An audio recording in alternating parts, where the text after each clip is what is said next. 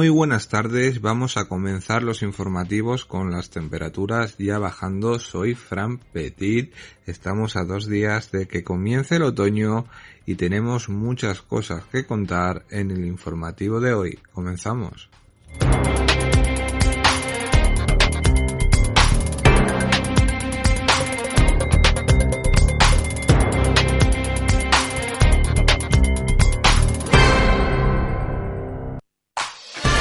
Servicios informativos. CLM Radio.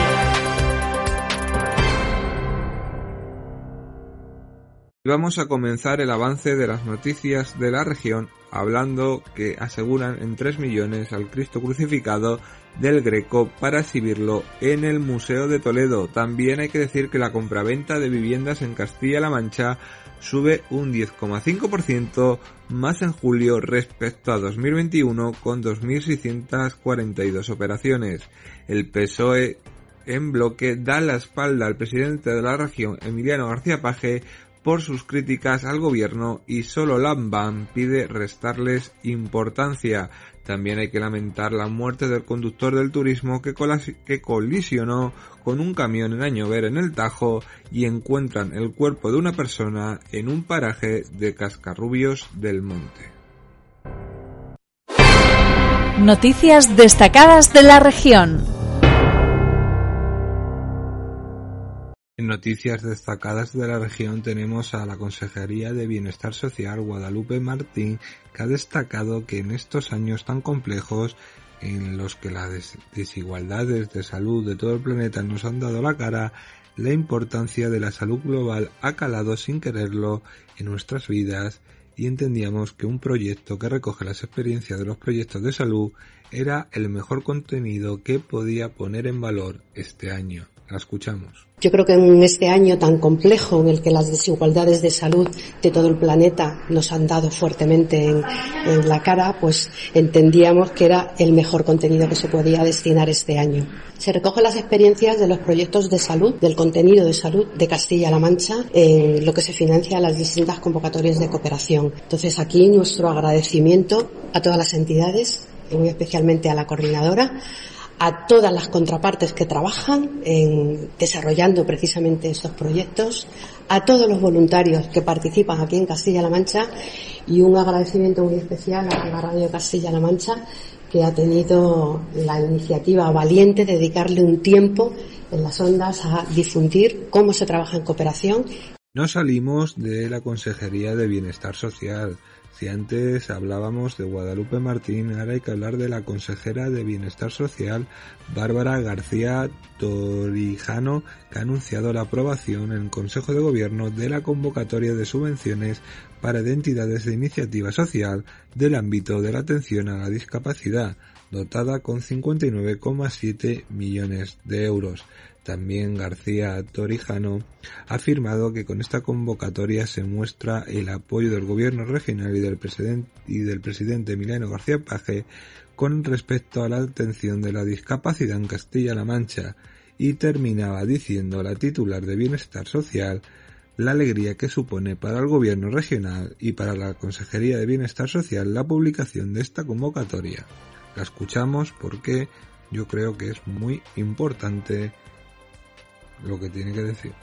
Esta convocatoria tiene un presupuesto que supera los 59 millones de euros. Estamos hablando concretamente de 59,7 millones de euros, 3,7 millones de euros más que en el año 2022, que es la convocatoria que está ahora en vigor, y 3,6 millones de euros más es la que tiene este año con respecto a la del 2021. Por tanto, hemos crecido en estos dos años en más de 7 millones de euros en esta convocatoria, que lo que genera es una estabilidad, sin ninguna duda, al sector, a las entidades privadas, a las entidades del tercer sector. Con esta convocatoria se muestra el apoyo del Gobierno regional, el apoyo del presidente Emiliano García Paje con respecto a la discapacidad en Castilla-La Mancha. Se ha apostado fuertemente por ella, incrementando su dotación presupuestaria en casi 20 millones de euros en estas dos legislaturas, un 48% más que en el 2015, que se presupuestaba entonces 40,3 millones de euros y ahora estamos casi en los 60 millones de euros para esta convocatoria.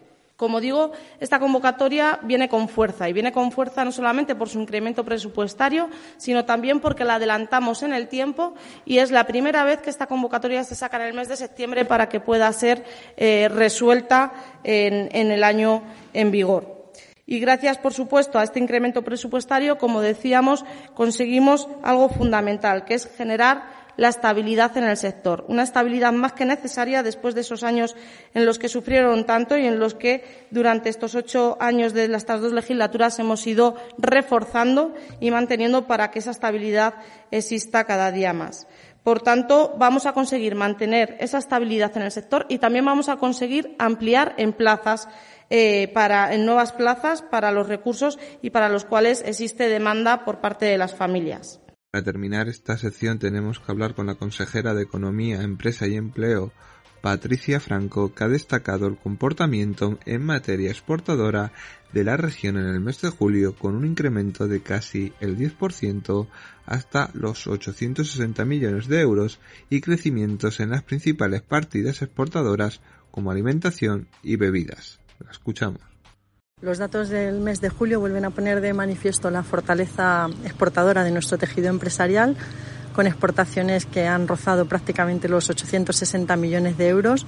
Esto supone un crecimiento de casi el 10% con respecto al mismo mes el pasado año y con crecimientos notables en nuestras principales partidas exportadoras como alimentos y bebidas que crecen un 13% o bienes de equipo que lo hacen un 5%.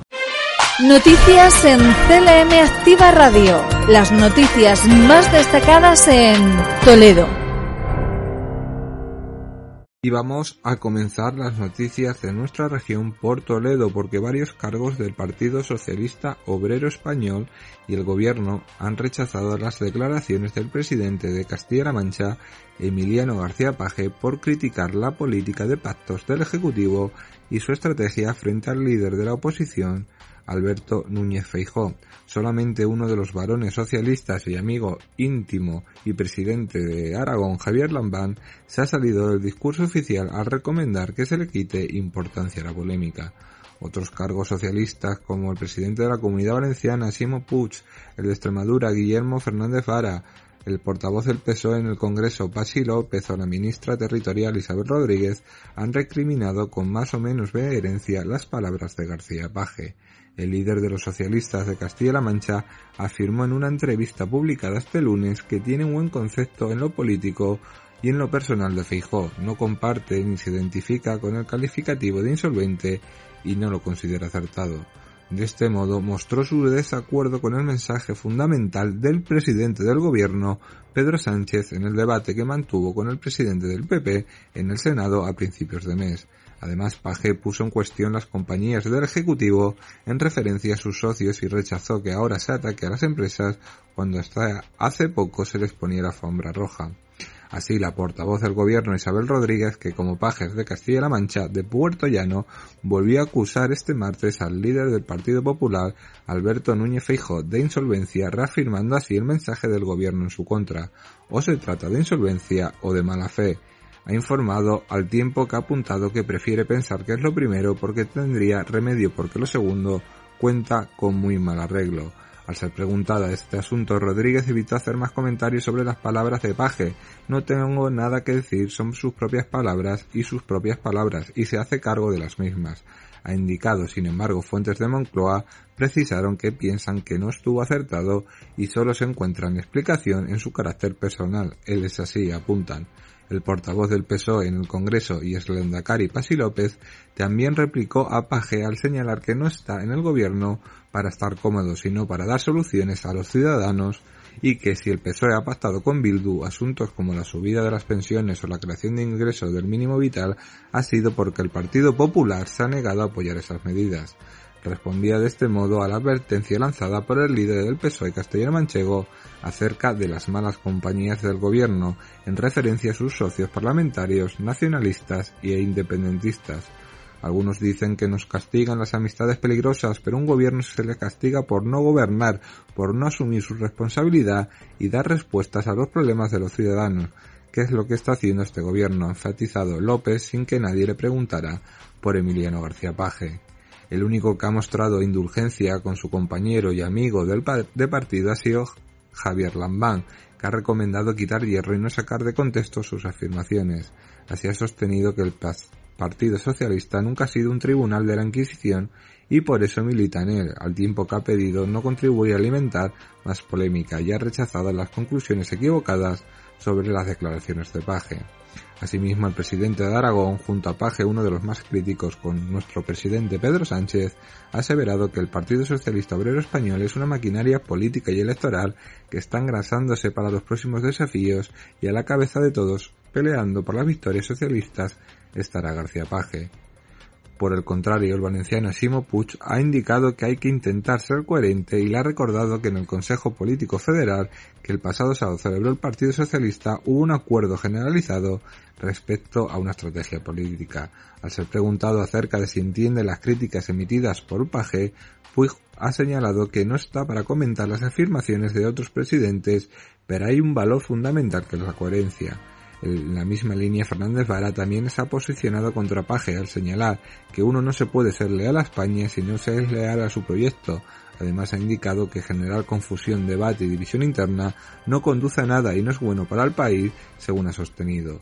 En un tono más conciliador se ha expresado el líder de los socialistas vascos, Eneco Aducea, que ha afirmado respetar muchísimo la opinión de sus compañeros de partido y que las citadas declaraciones ponen de manifiesto que cualquier militante o responsable orgánico puede expresarse con total libertad por muy equivocado que esté, como ha sido en este caso Emiliano García Paje en sus declaraciones. También hay que contar que la compraventa de viviendas en Castilla-La Mancha sube un 10,5% más en julio respecto a 2021 con 2.642 operaciones la compraventa de viviendas, que ha subido lo que yo he dicho, es una de las mayores subidas que se registran desde el periodo 2021.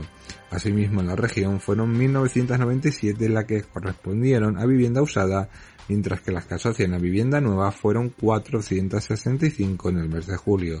A nivel nacional subió un 8% el pasado mes de julio en relación al mismo mes de 2021 hasta sumar 500 53.720 operaciones, su mayor cifra en un mes de julio desde 2007, cuando se superaron las 63.700 compraventas, según ha informado este miércoles el Instituto Nacional de Estadística. Y aseguran en 3 millones el Cristo crucificado del Greco para exhibirlo en el Museo de Toledo. El Ministerio de Cultura ha otorgado garantía de Estado a la obra Cristo crucificado del Greco, para su exhibición en la colección permanente del Museo Toledano dedicado al artista. La obra ha sido asegurada en 3 millones de euros según publica el Boletín Oficial del Estado. El periodo máximo de cobertura de garantía de Estado se iniciará y surtirá efectos desde el próximo 1 de octubre, dado que la obra ya se encuentra depositada y expuesta en la sala del apostolado del Museo del Greco en Toledo, hasta la devolución de la misma en su lugar de origen o en otro designado por el decente con fecha límite del 30 de septiembre de 2023. La Cristo crucificado de Domenico Teotocopoli es un óleo sobre tabla de 30 por 5 por 19 por 8 centímetros cedido por Unicaja y tenemos que finalizar con dos noticias lamentables. Por ejemplo, encuentran el cuerpo de una persona en un paraje de Cascarrubios del Monte. La Guardia Civil ha confirmado el hallazgo este martes del cuerpo de una persona en un paraje de la localidad toledana de Cascarrubios del Monte y los restos, según han informado fuentes de la Guardia Civil, aún no han sido identificados. El cuerpo fue encontrado por un ciudadano a las 12.05 del martes en un paraje entre la urbanización Calipofado y el aeródromo de este municipio. Hasta el lugar de los hechos se han desplazado miembros de los equipos del laboratorio de criminalística de la Policía Judicial de la Guardia Civil de Toledo para comenzar las investigaciones. Y otra noticia triste, muere el conductor del turismo que colisionó con un camión en Añover en el Tajo. Servicios sanitarios han confirmado el fallecimiento del conductor del turismo que el martes pasado colisionó con un camión a la altura del kilómetro 43 de, de la CM 4004. A su paso por el término municipal Daño Verde del Tajo, el conductor del camión no se ha visto afectado. El 112, según ha informado, recibía el aviso pasado a las 4 de la tarde y por el momento no hay datos de los posibles afectados. Hasta el lugar se desplazó la Guardia Civil, Policía Local, una ambulancia de soporte vital básico de urgencias y bomberos de Illescas. Noticias en CLM Activa Radio. Las noticias más destacadas en Ciudad Real. Viajamos hasta la provincia de Ciudad Real, donde hay una noticia muy destacada. Los próximos días 23 y 24 de septiembre, a las 9 de la noche, el público de Ciudad Real podrá conocer a Ocaña en el Teatro de la Sensación interpretado por Alberto Giner, también director y autor del espectáculo, una propuesta creada a partir de las entrevistas, testimonios y declaraciones del pintor en programas de televisión y radio de la época, entrevistas sobre el documental de culto Ocaña Retrato Intermitente de Ventura Pons. Ocaña, José Pérez Ocaña, el personaje, el libertario, el teatrero, el travesti oficial de la transición, como lo define la organización, regala en esta obra su última noche, la Noche del Sol, desde su cuarto de pintor en la Plaza Real viaja a través de su vida y sus recuerdos y como si de una copla se tratase, nos lleva de la mano de su cantillana natal a la Barcelona que despertaba tímida y gris tras los últimos estertores del franquismo tal y como reza la sinopsis del espectáculo.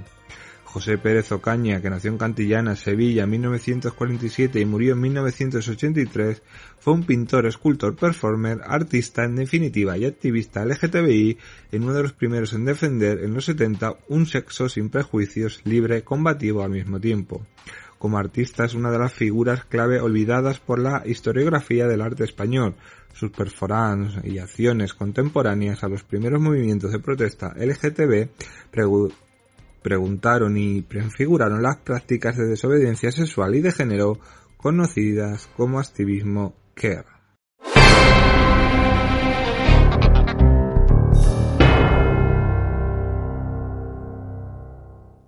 Y como ven, vamos con noticias culturales de un sitio a otro. Si estábamos en Ciudad Real, ahora hay que decirlas en Albacete, porque el gobierno de Castilla-La Mancha, en colaboración con la empresa Albacity Corporation ha presentado el ciclo Cine Zona, que llevará la película española El río que nos lleva del director Antonio del Real a cumplirse su 33 aniversario a la Filmoteca de la ciudad de Albacete, al Museo Paleontológico de Cuenca el 27 de septiembre y a la Sala Carmelo Castilla de Talavera de la Reina el 4 de octubre, al Auditorio de Puerto Llano el 5 de octubre para cerrar definitivamente su gira regional en la localidad de para lejos de las truchas de Guadalajara, donde se rodó este título de culto de la historia de la cinematografía española el 28 de octubre.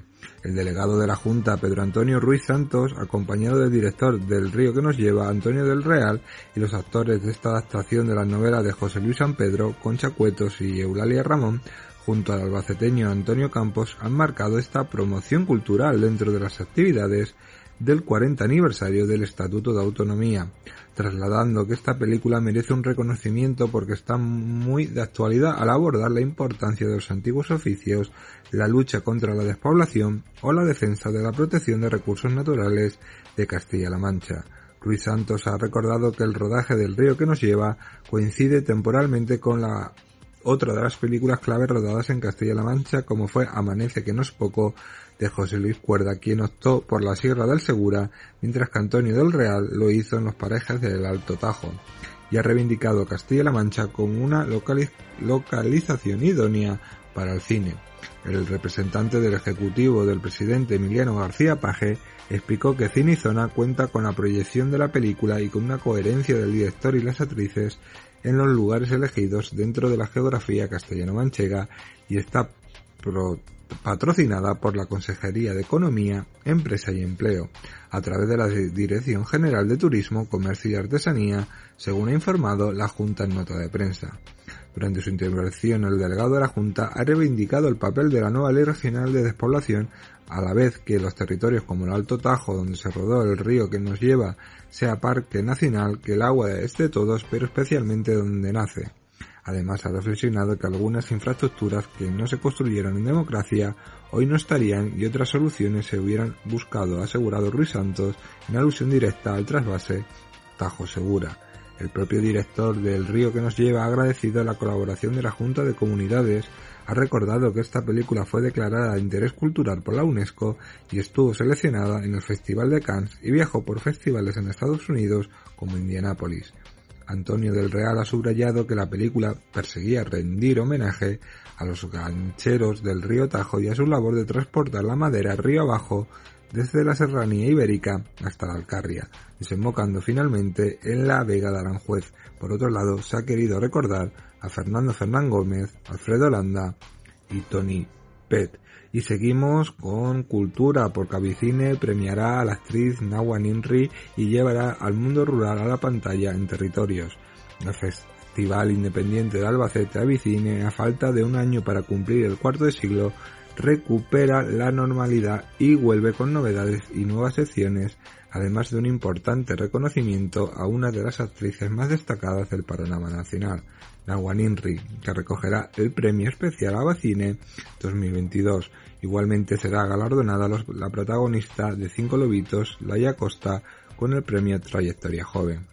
Además, según ha explicado su director José Manuel Zamora, se estrenará un nuevo circuito, territorios que a través de películas como Asbetas del director Rodrigo, Rodrigo perdonen, Sorogoyen, llevará al mundo rural y el problema de la despoblación a gran pantalla.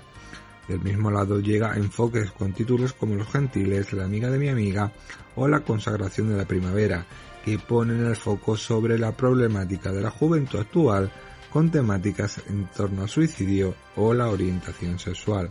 Como ya se anunció este año, da también sus primeros pasos la nueva Fundación Avicine Audiovisual, que será una pieza más en una apuesta por el desarrollo audiovisual y el impulso del festival.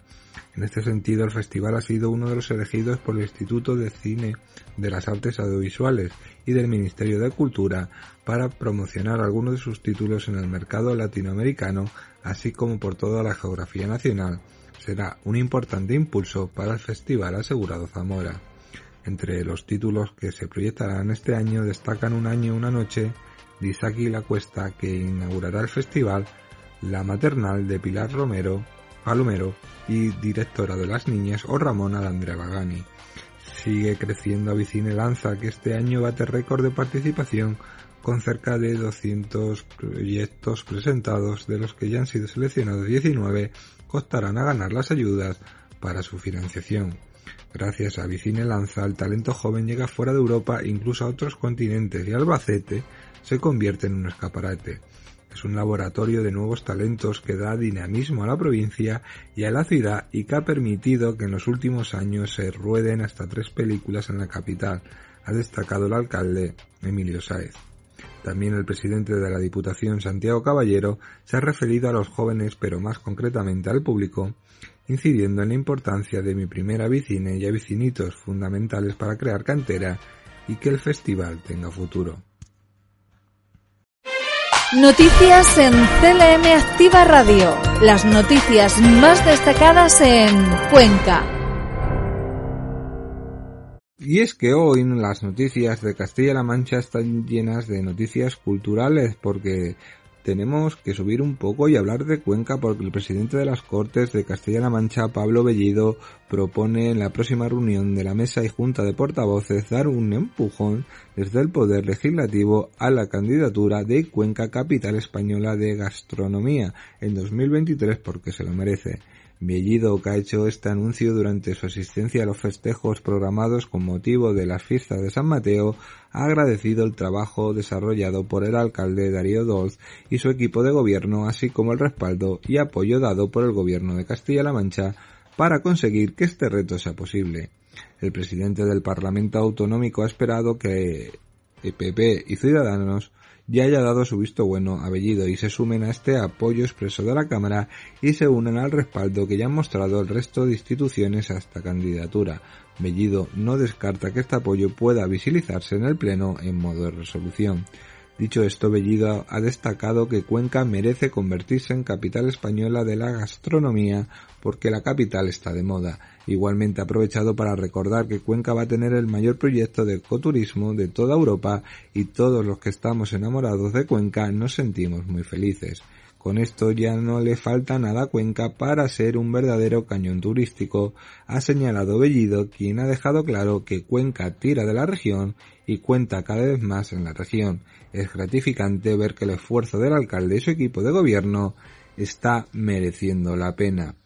El ayuntamiento de Cuenca ya custodia el pendón de Alfonso VIII tras su traslado de la catedral. El pendón de Alfonso VIII ya está en el ayuntamiento de Cuenca toda vez que se ha trasladado esta tarde desde la catedral tras el acto previo allí celebrado, de manos de la concejal más joven de la corporación Nerea Sánchez Beamut, que lo ha recibido bajo la promesa de devolverlo en la festividad de San Mateo.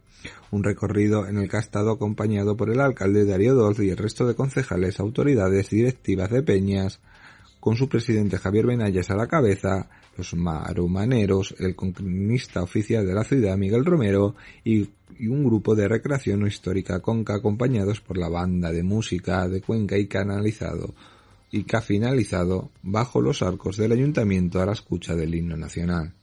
Y Tarancón estrena un nuevo modelo de tienda eficiente de Mercadona con novedades en sus secciones.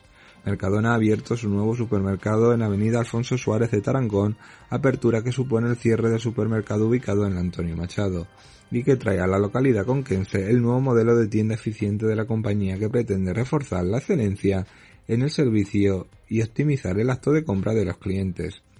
Una nueva charcutería con jamón al corte y envasado, una góndola central en la perfumería para la cosmética especializada, un servicio de zumo de naranja recién exprimido, especialidades de sushi, una nueva sección de horno con rebanadora de pan y pastelería refrigerada o una nueva exposición en la pescadería para los productos de concha se encuentran entre las principales novedades, ha informado la cadena en nota de prensa. Asimismo, en esta tienda se incorpora la nueva sección listo para comer, como ya están en otros mercadonas que cuentan con un total de 35 platos distintos. Todas estas opciones se sirven en envases fabricados con materiales naturales como la caña de azúcar o el cartón de papel. Noticias en CLM Activa Radio. Las noticias más destacadas en Guadalajara. Y terminamos el repaso a las noticias de nuestra provincia en Guadalajara, donde la Diputación de Guadalajara ha aprobado en la Junta de Gobierno un plan de medidas antifraude para la propia institución y sus consorcios adscritos, que tiene como objetivo prevenir los riesgos de fraude con especial énfasis en la ejecución de los fondos europeos del Plan de Recuperación, Transformación y Resiliencia. El plan incluye medidas para evitar la doble financiación y de prevención, detención, corrección y persecución del fraude, la corrupción y los conflictos de intereses, dotarse de un plan de medidas antifraude es obligatorio para todas las identidades ejecutoras de acciones contempladas en el mecanismo de recuperación y resiliencia de la Unión Europea, financiadas con los fondos Next Generation, como es el caso de la Diputación de Guadalajara. En este sentido, el presidente de la Diputación, José Luis Vega, ha explicado que desde esta institución estamos gestionando varias líneas de fondos europeos en cuyas convocatorias se exige que las administraciones locales tengan un plan antifraude. Y eso es lo que hemos aprobado hoy, un plan que sirva también de base a los ayuntamientos de la provincia que van a solicitar fondos europeos. El plan de las medidas antifraude de la Diputación incluye también una declaración institucional contra el fraude, la corrupción, los conflictos de intereses, la doble financiación y informado de la institución provincial en un comunicado de prensa. El ayuntamiento ve un absoluto éxito las ferias de Guadalajara. La concejala de festejos en el Ayuntamiento de Guadalajara y segunda teniente de alcalde, Sara Simón, ha calificado de absoluto y rotundo éxito el balance de unas ferias y fiestas históricas, las mejores de los últimos años. Tras su vuelta al centro de la ciudad, Guadalajara ha respondido con rotundidad a este modelo. Así, según Simón, ya no hay duda sobre si las ferias tienen que estar dentro o fuera de Guadalajara, porque la ciudad ha dicho de manera rotunda que las quiere en el corazón de la ciudad ha abundado a la concejala, quien ha vuelto a pedir especialmente al principal partido de la oposición, al Partido Popular, que tenga valentía y diga cuál es el modelo de fiestas y si está dispuesto a acabar con lo que ha respaldado la mayoría de los guadalajareños estos días. Una petición que Simón ha realizado en rueda de prensa teniendo en cuenta sobre todo la cantidad de bulos, de dudas, mentiras e irresponsabilidades que ella misma ha tenido que escuchar estos días, la que llevaron a comparecer también para pedir calma a la ciudadanía. Por ello ha pedido al Partido Popular que deje de sembrar dudas y que al igual que dijo que si ganaban las elecciones no tendría ninguna duda en volver a trasladar las ferias y fiestas al aparcamiento del otro lado de la 2, que lo diga ahora, recordándole que el PSOE, antes de presentarse a los últimos comicios, dijo que traería de vuelta a la ciudad las fiestas de septiembre y así lo ha hecho. En todo caso, la concejala de fiestas ha realizado un balance muy positivo de la Semana Grande, basándose para ello en lo que se le ha trasladado la gente de la calle por diferentes medios.